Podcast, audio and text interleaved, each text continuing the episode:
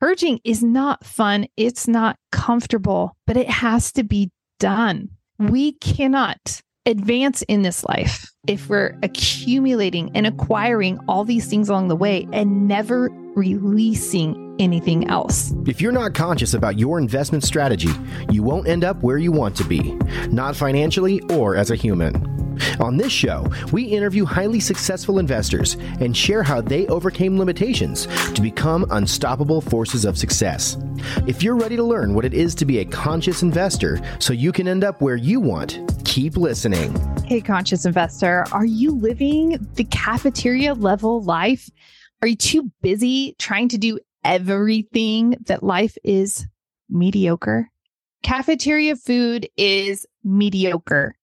Yes, IKEA, I am straight up calling you out. Your Swedish meatballs, they could be better. Is cafeteria food. Okay. And so we don't want to live a cafeteria life. I'm going to dive into this and it might be a little bit uncomfortable for you, conscious investor, but I assure you of this.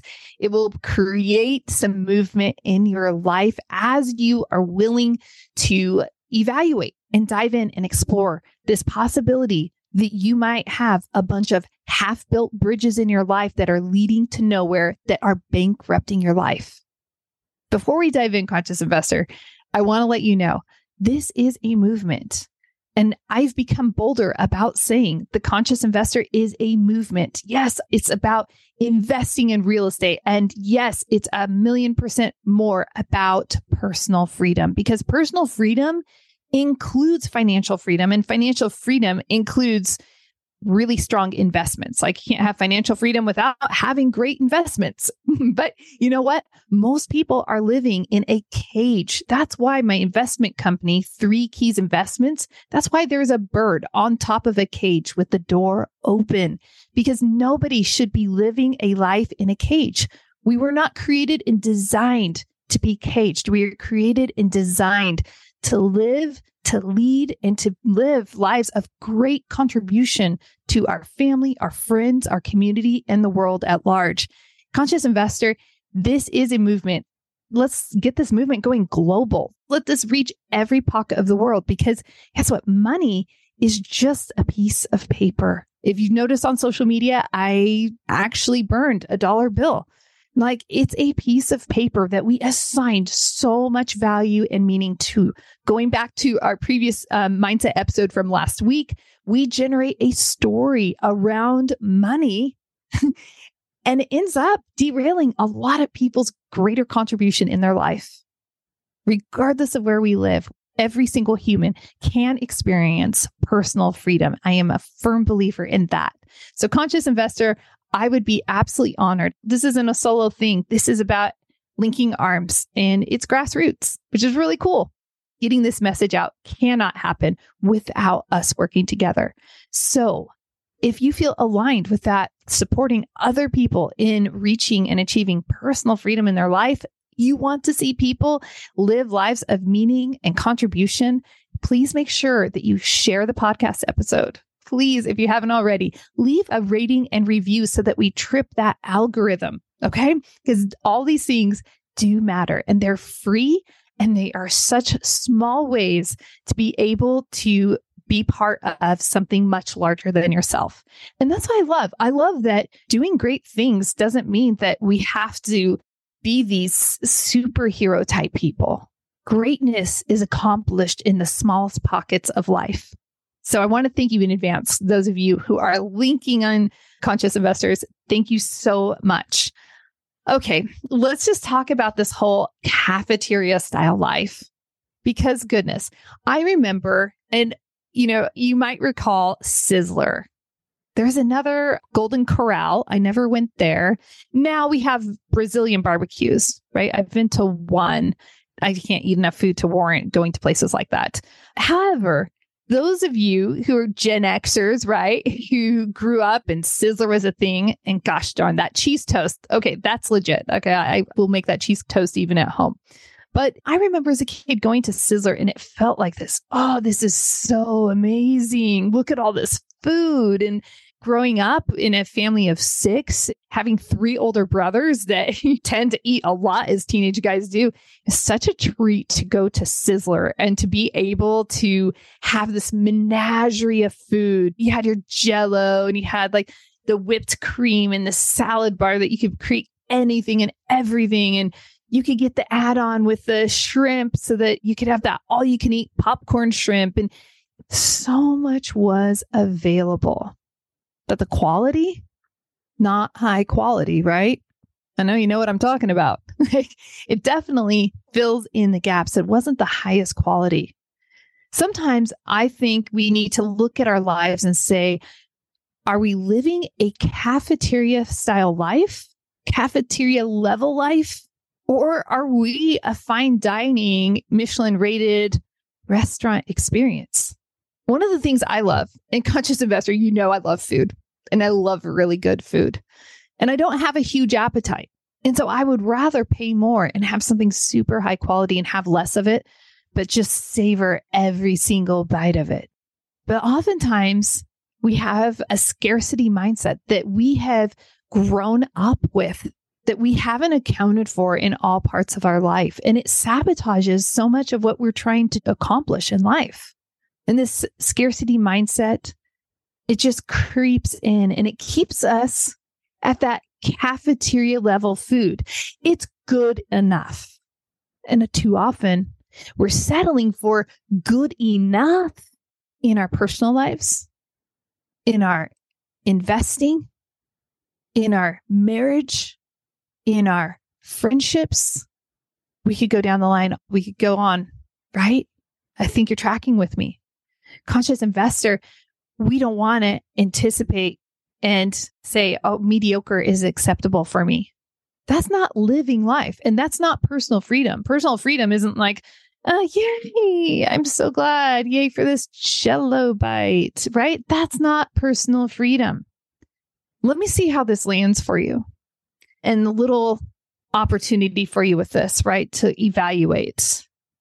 Are the kids in every single extracurricular activity possible? Are you running one kid around? If you have a bunch of kids, they could be in different activities, and that's going to require some running around if you have a larger family. I get that. But does one kid have like all these activities every single night that are keeping them away? Is that really going to develop them the way they need to be in the world? I have strong feelings on that. Yeah, that family time, it is so short. It is such a sweet little window in life, and there's a balance in all of that. Maybe you just have a bunch of knee deep friendships. Maybe your marriage is just like, yeah, we have a date night once a week. Check. Got it. Date night. But there's no meaningful conversation. There's no meaningful connection. It's just cafeteria level. Maybe you have a bunch of side hustles you're trying to get ahead. You're trying to save for that first investment opportunity. And you're going to have all these side hustles, but it's depleting every other part of your life. You live in a cafeteria level life. Maybe you're just everywhere but nowhere and you have nothing to show for it.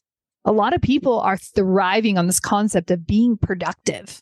I know that we've largely exited from the hustle culture but maybe it's just replaced by this productivity obsession, especially high performers. What do we actually have to show for it? Yay, you got all your TPS reports done, right? Like, great, but your kid's asking for your attention. Your spouse just wants to sit with a glass of wine and have a conversation that's of substance and meaning and value. Your friend is hurting, but you're oblivious to it. See, our, our cafeteria style life has a consequence to it. And we don't want to have a bunch of half built bridges in our life. Hey, conscious investor. Often the well intentioned hardwiring of our past prevents us from moving forward at full capacity. We doubt ourselves. We remind ourselves of who we were told we were instead of discovering who we were created to be. We lack courage to move into the life we're meant to lead. And often, instead of stepping into our full potential, many find themselves living a masked life, concerned with other people's expectations and opinions of their lives. Conscious performance coaching clients discover their potential is far more than they anticipated. Through conscious performance coaching, you will connect with your potential, gain lasting momentum, collapse your timelines, and well, hey, every day feels like play. Stop playing small and step into your full potential. Join the ranks of those who have stepped into their dreams, launched successful businesses, and become unstoppable forces of success. Click the link in the show notes and apply for a free coaching session today. So, as always, I don't want to stay here. We don't want to stay in this zone. We want to level up. We want to be that five star restaurant experience. We don't want to be that cafeteria level because we know that's mediocre and it's enough to satisfy, but it's not what's going to create longevity. It's not going to be what's going to sustain us for the entire journey. So, here are four things that we need to do to transition out of cafeteria level life and into that five star restaurant. First of all, we got to get quiet.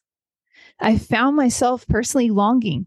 You know, conscious investor, all of this content isn't just about trying to get it out to the world. These are things I face in my life. These are real challenges that I face.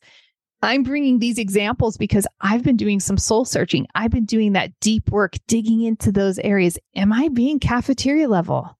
Reflecting on that, but that requires that we allow ourselves time and space to get quiet, get still, listen. Don't be afraid to evaluate these areas. And once we're quiet, we can get clear whoa, I have to do this maybe definitely every quarter at least. Now that I set my schedule for the week on the weekend, maybe Friday, Saturday, or Sunday, one of those days, I set time aside. I get quiet. I look at where my energy is going for the next week. I ensure that I'm clear about where that energy is going and how it aligns and that has led to some painful purging. Okay. So, purging is our third step. We got to start looking at these activities and where we're pouring our time, energy, talent, money, all of our resources. Is this aligned with my greater vision, mission, purpose, contribution in life? If it's not aligned, even if we, well, I won't go there, but I will say if it's not aligned, it's time to purge it. And I did consider using spring cleaning as an example, but honestly, I think we need to hear it in a more severe way. Purging is not fun, it's not comfortable, but it has to be done. We cannot advance in this life if we're accumulating and acquiring all these things along the way and never releasing anything else. Let me go into that just a little bit more. I wasn't planning on this, but one of the thoughts that I've had over the years, one of the things that I've noticed, particularly since I've lived on my own, is that somehow, even if I go through and I purge my entire house, you purge the closets, you purge the pantry, the refrigerator, the cupboards where you end up storing things, the garage, within a year, all of a sudden, you've acquired and accumulated all this stuff and this is, I believe, a first world situation. So I don't think that this is something that is a global situation. Definitely a first world situation where stuff, like we're just like these magnets for stuff. You open your mailbox and you've got stuff. I didn't even ask for this, but I've got it there, you know? And that's not a big deal. I can take care of it, but it's one more thing we have to do.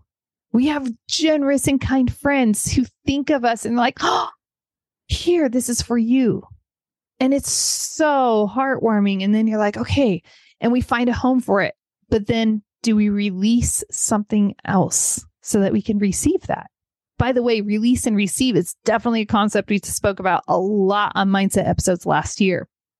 All this to say is that if we're these magnets that are attracting stuff into our life, we're attracting people into our lives, we're attracting opportunities into our lives all of these things are coming into our lives.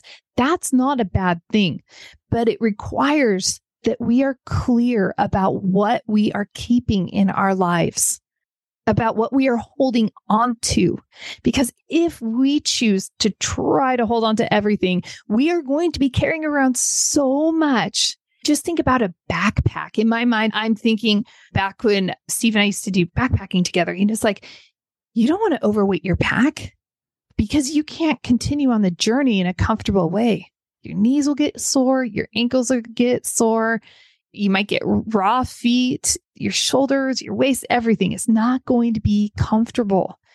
So we have to do that purging process. Maybe it looks like reevaluating the family's extracurricular schedule. Oh, it'd be wonderful to make it to every single barbecue and every single get together with friends, but wow, we really need some quiet time. We're all feeling a little ragged.